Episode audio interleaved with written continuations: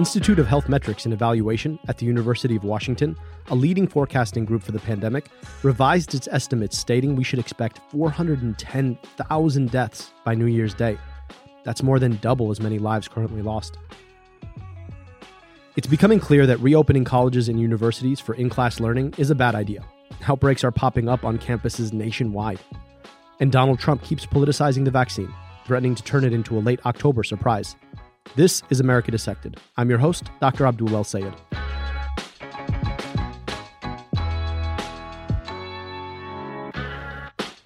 If you've been listening to this podcast, you know I'm not afraid to call out political bullshit when I see it. And I see a lot of it. Science is a process. You ask a question, you pose a hypothetical answer to that question, and then you do everything you can to disprove it. The whole process is built around removing our biases from our original questions.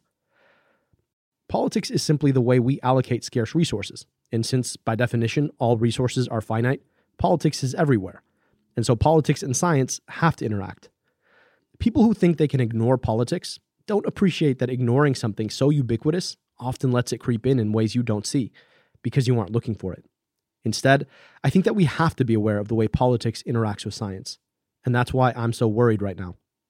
In a society that respects science and scientists, politicians would recognize science as an objective arbiter of truth. They would steer clear of influencing the scientific process and then respect the outcomes it produces and invest in the resources to pursue the solutions it offers. But the Trump administration is doing the exact opposite. They're actively interfering with the scientific process and then ignoring the outcomes that don't comport with their political aims. Here's a few examples. The president appointed Dr. Scott Atlas as a COVID 19 advisor. So, what are his qualifications for the job? The prolonged lockdown is severely harmful to our country. In fact, it's killing people. This has really got to end. And we know the president here has a strategic and appropriate policy. Atlas is a neuroradiologist. For those who don't speak doctor, that means he's a doctor who specializes in taking scans of the brain. That'd be like hiring a plumber to do your roof because they, well, both work on houses. This week, Atlas pushed the bunk argument that we should rely on quote unquote herd immunity basically letting the virus spread so that people become immune. The problem with that? When you let people get a deadly virus, they die. They tried a similar approach in Sweden, and Sweden has the highest per capita death rate in the world. Atlas has also argued that masks aren't necessary and that kids can't spread the disease. None of this is supported by science. But it's all supported by Trump. Atlas is just one of a few doctors willing to sell out his MD for points with the president. And last weekend, FDA Commissioner Stephen Hahn said he'd be willing to review an application for an emergency use authorization for a vaccine before phase 3 trials were complete. That's like authorizing a newly designed airplane to take passengers in the air before it's ever landed its first maiden flight. Meanwhile, Trump's been saying this. And will produce a vaccine before the end of the year, or maybe even sooner. Remember what I said about letting the process take its course? That ain't it. Here's the problem Vaccine hesitancy, as we've discussed, is high in this country already. And Americans worry about the administration forcing scientists to cut corners to produce an October surprise for Trump. A Staten Harris poll showed that 82% of Democrats and even 72% of Republicans think that the vaccine approval process is being driven more by politics than by science. And if people don't trust the vaccine that comes out of a politically tainted process, they won't take it. And what good is a vaccine outside of someone's arm? But this isn't how it's supposed to be. Next, we'll talk to someone who would have been leading the response from inside the administration had it happened under President Obama. Dr. Howard Koh served as the Assistant Secretary for Health in the Department of Health and Human Services in the Obama administration. We'll get his perspective on what should have been happening and what will need to happen under a new administration to get this right. After the break.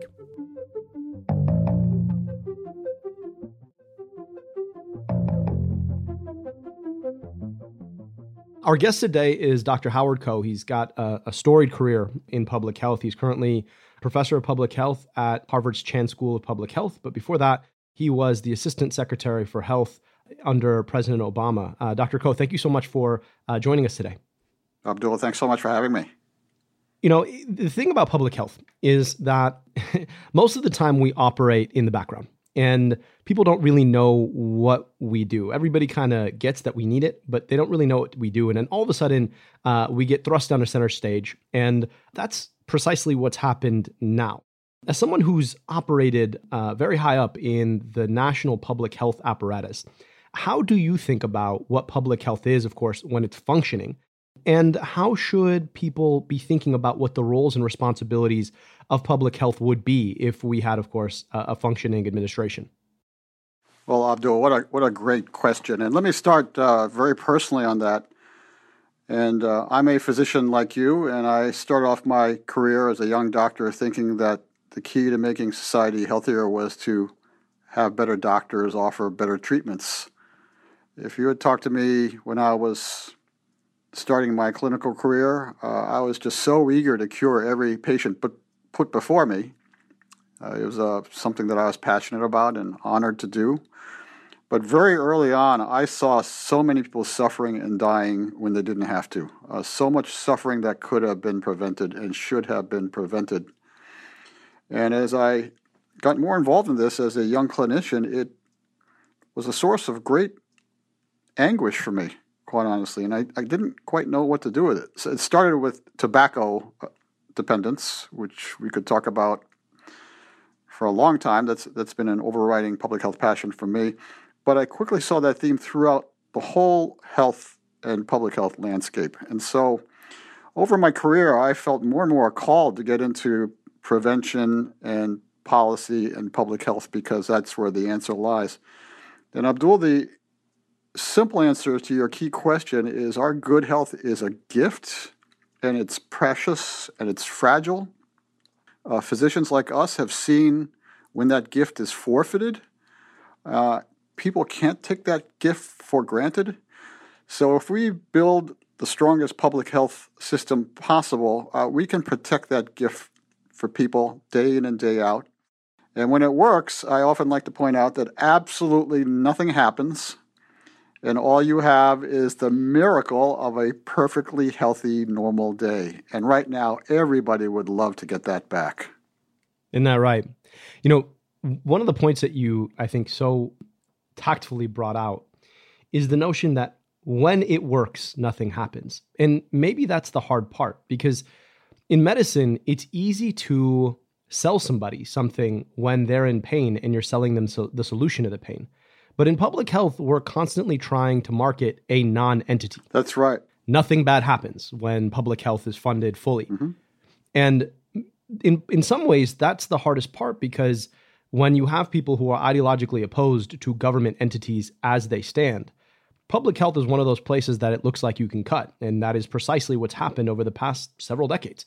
Um, and here we are with a uh, watered down um, public health apparatus. Can you share with us, you know, how is the federal government's public health apparatus organized? And where is it now relative to where it ought to be? And and, and then if you were in office today, um, how would you be thinking about leading the response to COVID 19? Wow, what wonderful questions. okay, so I've had the privilege of now serving at the state and federal level in public health positions. Uh, first, as the state health commissioner of Massachusetts uh, through 9 11 and anthrax, by the way, mm. which is where I got my initial training to uh, emergency preparedness. Uh, and then later at HHS, uh, as you've already mentioned. HHS is a critically important, broad, fascinating, complex organization. It's uh, nine major agencies, including ones like FDA and CDC and NIH and CMS. Uh, it's got some 80,000 employees. It's got a budget of uh, well over a trillion dollars. And so this is the leading health agency for the country. But even that in that agency, Abdul, the, the public health dimensions are relatively small. Um, one obvious reason is the agency CMS is the 800 pound gorilla of the of, of, that institution as you know. That's where all the funding is directed. Uh, they have tremendous power about reimbursement uh, for hospitals and doctors and healthcare professionals. And cms being uh, the centers for medicare and medicaid who operate medicare and medicaid the largest government uh, health insurers that serve elderly folks and, and low income people. Right, absolutely right. Yeah. So that is critically important. Uh, we need outstanding leaders at CMS and try to make our healthcare system more effective and efficient. Uh, we, we have the most expensive uh, health system in the world uh, without the outcomes to match. And that's what's frustrating everybody on both sides of the aisle for a long, long time. But in my view, and I'm sure your view, Abdul, the, the answer to this is to start earlier on and to instill prevention and public health from the beginning of life, uh, from the time somebody is born, even before they're born, to have healthy healthy moms and make sure that they are uh, as healthy as possible to give birth to healthy healthy children, and then also to build healthy communities by working not just with health professionals but with other sectors of society. That's where all the social determinants of health themes come up that we can talk more about. So that's the theory. And then if we have strong public health departments, not just ones like uh, CDC that's part of HHS, but also the state and local level, and they're all working together against threats to our health, we, we can maximize prevention and then protect that gift of health for millions. But, but sadly, yeah. Abdul, that is not happening. Uh, and for far too long, prevention has been overlooked and underfunded because people don't see the results day in, day out. In a time of budget crisis, that's the first thing cut and last thing restored with respect to resources. Uh, when threats come, ranging from tobacco or opioids or other infectious diseases, or in this case, COVID, uh, people expect and demand immediate attention, but our society just has not invested in it as a pr- priority for far too long. So, right now, as we are deep in this crisis, and by the way, we can also point to the fact that we, we do not have a one government response to this crisis. Uh, so far, and mm. you know hmm. we should have federal, state, and local health leaders working together in tandem behind a national plan. We we don't have that, so we have a 50-state strategy that has led to a lot of confusion across the country. But as we try to get out of this, especially as we face a fall with seasonal flu coming up and perhaps a second wave of COVID, uh, we got to rebuild the public health infrastructure and make that really come alive so that everybody sees how critically important it is to protect the health of people and the nation and the world going forward. Mm. And, you know, when I've talked about um, the response that we'd want to see to COVID in the past, I, I often sort of thought of, of it as a uh, an orchestra, Absolutely. right? And you have um, you know the state and the local health departments that pay, play particular instruments, but you need a conductor at the front. And the conductor has tended in the past to be the federal government. And under this administration, for clear political purposes, um, they have in all but vacated that role, and so now you've got everyone trying to play, uh, but but they're reading from different sheet music, and uh, it's unclear what what song they're playing. Um, you know, you would have been in the role had this happened under the Obama administration to really be leading the public health response to this. What would be the hallmarks of that leadership uh, under a functional administration? Uh, all these great questions, Abdul. So many ways to answer that good question. Uh, first and foremost, we need daily communication with the American public about the status of the pandemic, the trends, where it's going, and updated public health guidance that's communicated to the American people uh, on a regular basis. Hmm. Uh, earlier on in the pandemic, we had the coronavirus task force doing that, and then we went dark in terms of communication for a couple months. Uh, the president restarted these uh, about six weeks ago, uh, but the information needs to be communicated by top health officials. The White House has a role to convene people and galvanize attention, but then their role should be to step out of the way and have the most trusted health leaders like Dr. Fauci, who I've had the great honor of knowing and working closely with, step up and do the communication so people hear it from the most credible, trusted sources and, and hopefully uh, follow uh, the lead. Mm-hmm. So that has not happened. And so when we don't hear about it from uh, the top health officials on a daily basis, there's a lot of confusion at the community level about uh, what is the guidance and, and is it scientifically based. So that, that's, that's one major theme. Another major thing theme, Abdul, is making sure that all of government is, is working together. When I was at HHS through H1N1, we had all of government working together, not just HHS, but all, all the agencies within the federal government working together. And that was the rallying cry for, for the opening nine months of my tenure until the Affordable Care Act actually was passed, and then we moved on to that. Uh, and then making sure that we have the top scientists in the country, uh, both outside of government and within government, communicating with one another and sharing the best information so that uh, it's being supported and understood and then communicated to the right audiences is critically important. Uh, making sure that state and local leaders are empowered uh, and having all those themes put forward day in and day out, starting with data and trends, by the way. Um, I noticed, for mm-hmm. example, the great leadership of governors like Governor Cuomo in New York, because at the beginning, when he was starting his daily briefings, uh, the trends there were very hard, I'm sure, for him to accept. Mm. But he didn't shy away. He started with the data and science. Uh, to my recollection, he had daily briefings for 111 days in a row until all the trends have, have gone down, and now New York is viewed as a leader for the country. So that that's those are the types of themes that I think we need to follow right now. Mm. So there's two things in particular that strike me about what you shared. Number one, um, regular communication, mm-hmm. and then number two, being led by science. Exactly. So you're letting the science lead forward, and then communicating to the public about what that science means we need to do, um, and then doing that thing. And uh, you know, it's it's it's sad, but we haven't had scientific leadership in large part because uh, we've had politics uh, get in the way, and you know, uh, very direct and uh, purposeful politicization of the pandemic, and then the communication has been very haphazard and has been led by uh, or led with the politics first. Um, you know, as we think about the next phase, you know, we've got an important election in November, and uh, God willing, we get new leadership. Um, what will it take to reverse course? Because, of course, it would be easy to establish that norm and leadership from the very beginning. But now we've got a population that's been politicized and and split apart around this issue. Uh, many people falling prey to the misinformation that has been pushed, oftentimes from the very top of our political apparatus. Um, what will it take to reverse course and to build and uh, re-engage the trust of uh, the American public in both the political leadership and then public health as uh, as an entity? Okay, all these easy questions you got for me. so, several ways to answer that one too. Uh, first and foremost, we continue to need a, a national strategy, not a 50 state strategy.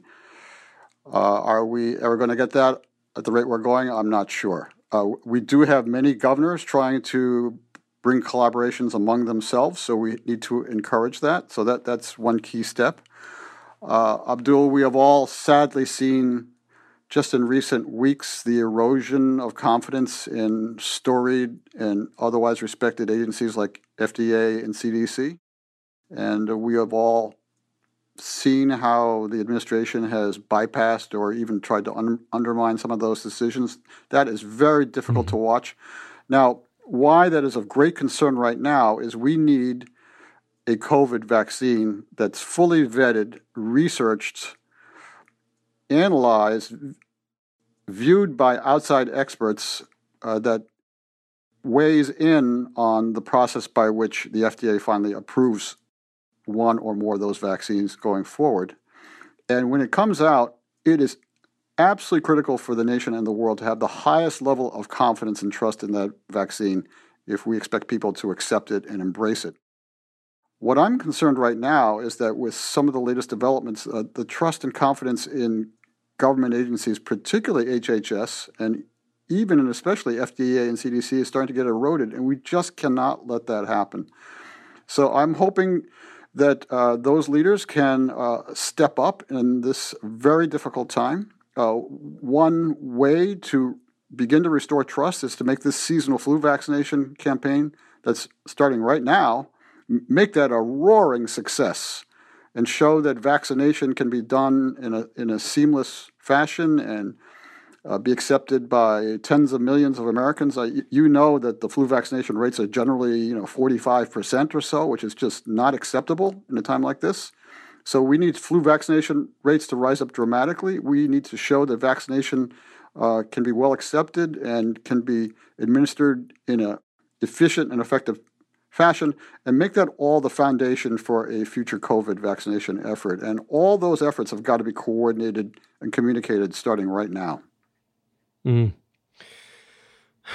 there's a, there's a lot that needs to that we need to get right. Um, there's also a bigger picture question here, and that's the the, the fact that public health, um, you know, the central word in, in, in public health is public, and there is a requirement for real collective action for the public mm-hmm. good, and it becomes extremely hard um, for a community to act collectively when we are so divided about the very thing that we are supposed to be acting upon. Mm-hmm. And I wonder how we start to think about the direction that we need to go in terms of even having a conversation with the American public that seeks to bring people together, even when we have the right leadership in place. I worry that you know following this four years of Trump and the damage that's been done uh, already about COVID nineteen and the misinformation that's been spread, that even under the correct leadership, it's going to be hard to bring people together to buy in because of course something as simple as wearing masks, you know, all of us have to do it, um, and if any of us deviate, all of us are affected by that. Um, what kind of public communication from people like you, from people like me, uh, needs needs to happen? Um, to be able to bring people back in the fold because it, it, strikes me that this sort of shaming and blaming is probably not helpful in that respect and uh, and, and I think actually drives more of a wedge. How do you feel like we need to be talking to people uh, who may have fallen prey to the the misinformation that that's come out of this administration uh, and you know its acolytes um, to be able to bring people back in the fold and do the things that need to get done? So, whenever we feel that we are on the other side of this pandemic, which I hope is sooner rather than later, although there's so many questions on the timing of all that. I hope that we as a society can look back and say, we need to vow that this can never happen again to us. And how do we prevent such a crisis from ever happening uh, in the future? How can we be more prepared? What are the values we all have to adopt together as a society? And what do we need to prioritize with respect to people and resources and programs going forward. Public health and prevention has got to be the answer there. And what does encourage me, uh, Abdul, as, as, a professor now at Harvard, is I see the passion and interest of young people, uh, and they are so committed to doing more for their community and their nation and the world. Uh, I have the privilege of teaching at, at Harvard, where we have students from around the world. They bring astonishing insights and passions and commitment. And uh, this is an ever changing, fascinating interdisciplinary field. Uh, I think we also need to train and educate the best leaders in public health because they all are uh, conducting an orchestra, as you beautifully said. I, I love that analogy. In fact, I, I use it a lot when you're leading and conducting a public health orchestra, uh, you are making all the parts play together and in harmony. Uh, you are encouraging certain parts of the orchestra at certain parts of the performance, and then other parts and other parts of the performance. You are asking some instruments to play a little louder. You're asking the drums to play a little bit softer. Uh, you do a lot of work behind the scenes, and then when the when the curtain goes up, the audience expects a perfect product. Uh, when you deliver, uh, sometimes the conductor gets tremendous praise, but oftentimes the conductor uh, is not even seen at all. The person fades into the background. Mm-hmm. And quite honestly, Abdul, I think the best public health leaders are the ones who don't attract the attention. They put in the work in the background, they help people work together in a collaborative way and, and they help make that magical product, which is what we value as public health. Mm-hmm. So that's what I'm hoping we can see more of going forward. Uh, back to some of the themes on financing and resources, we, we also need um, much more attention about how we're spending the public health dollar, uh, the healthcare dollar rather, and how much of it's going to prevention and public health, because that ratio has been far too low for public health for far too long, and, and it, that's got to change. Yeah, and you know we've we've talked a bit about um, about the challenges, right? The idea of what you're offering and what the payout looks like, and in in some respects, you know, you look at our healthcare system and we have hook, line, and sinker given it up to a, a, number of very powerful corporate interests who have a lot of money to be made healing people after they get sick. And so it provides a system wide disincentive um, almost to prevention because it's hard to make money off of a non thing. Um, how do you feel like, as the conversation develops, hopefully when this is behind us, how do you feel like we need to be thinking about um, that ship, reinvesting in public health and prevention and wellness, uh, and, and investing less in the latest and greatest um, uh, when it comes to healthcare? uh, you know, big, big, beautiful atria in the in the in the front of the hospital to attract patients, and sometimes uh, less than high quality care in, in the back of the hospital. Um, how do we right that ship and and communicate to the American public about why the investments we make on the front end are so much more important sometimes than the investments we do have to make in the back end?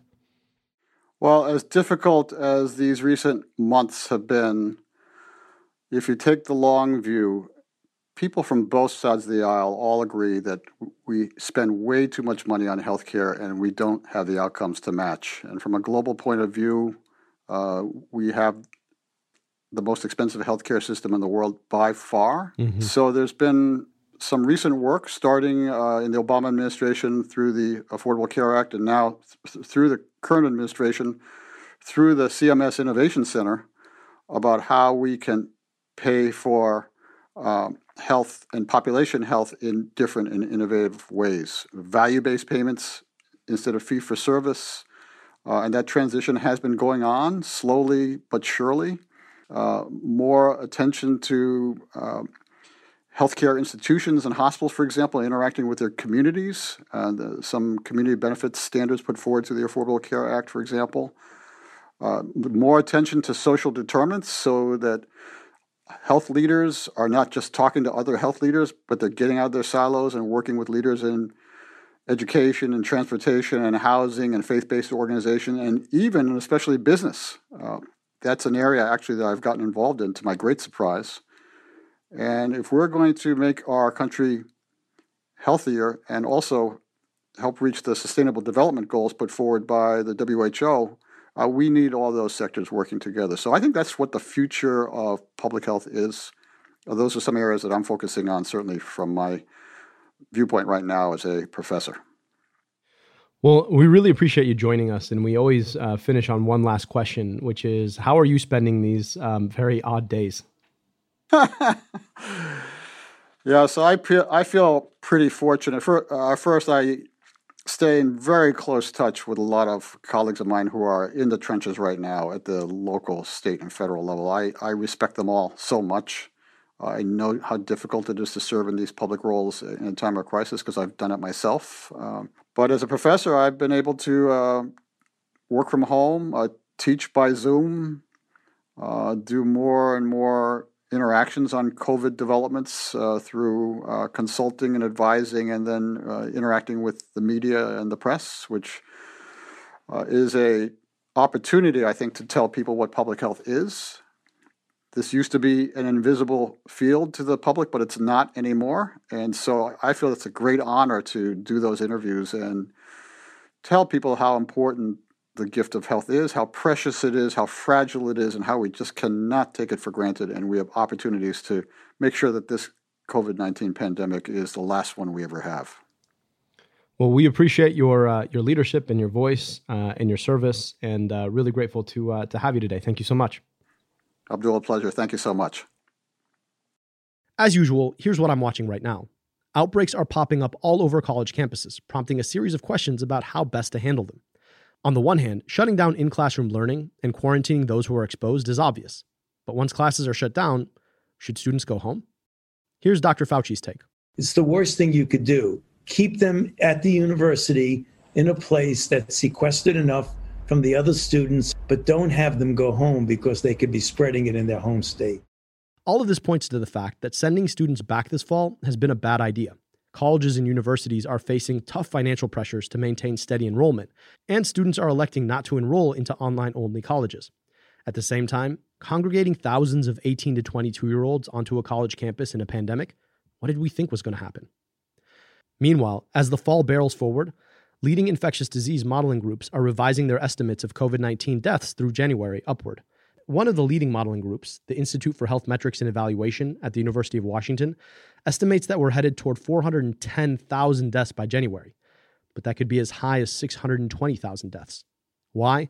Colleges and universities are part of the problem, but so are school openings, the natural indoor migration of the fall, and flu season. We need more social distancing, more masking, more testing, and more contact tracing, not less. And yet, as people get more and more accustomed to life under a pandemic, these protections are sometimes sliding. The president is actively making it worse, which is why we're all living in a public health dumpster fire. We need a new president. Help us get one by adopting a swing state today at Vote Save America. And you should adopt Michigan. Why? Because we lost Michigan by a mere 10,704 votes. We can't let it happen again. Adopt Michigan at votesaveamerica.com slash Michigan.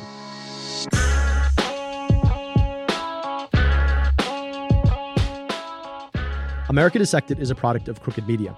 Our producer is Austin Fisher. Charlotte Landis mixes and masters the show. Production support from Tara Terpstra, Lyra Smith, and Allison Falzetta. The theme song is by Taka Yasuzawa and Alex Sugiura. Our executive producer is Sarah Geismer. And I'm your host, Dr. Abdul El Sayed. Thanks for listening.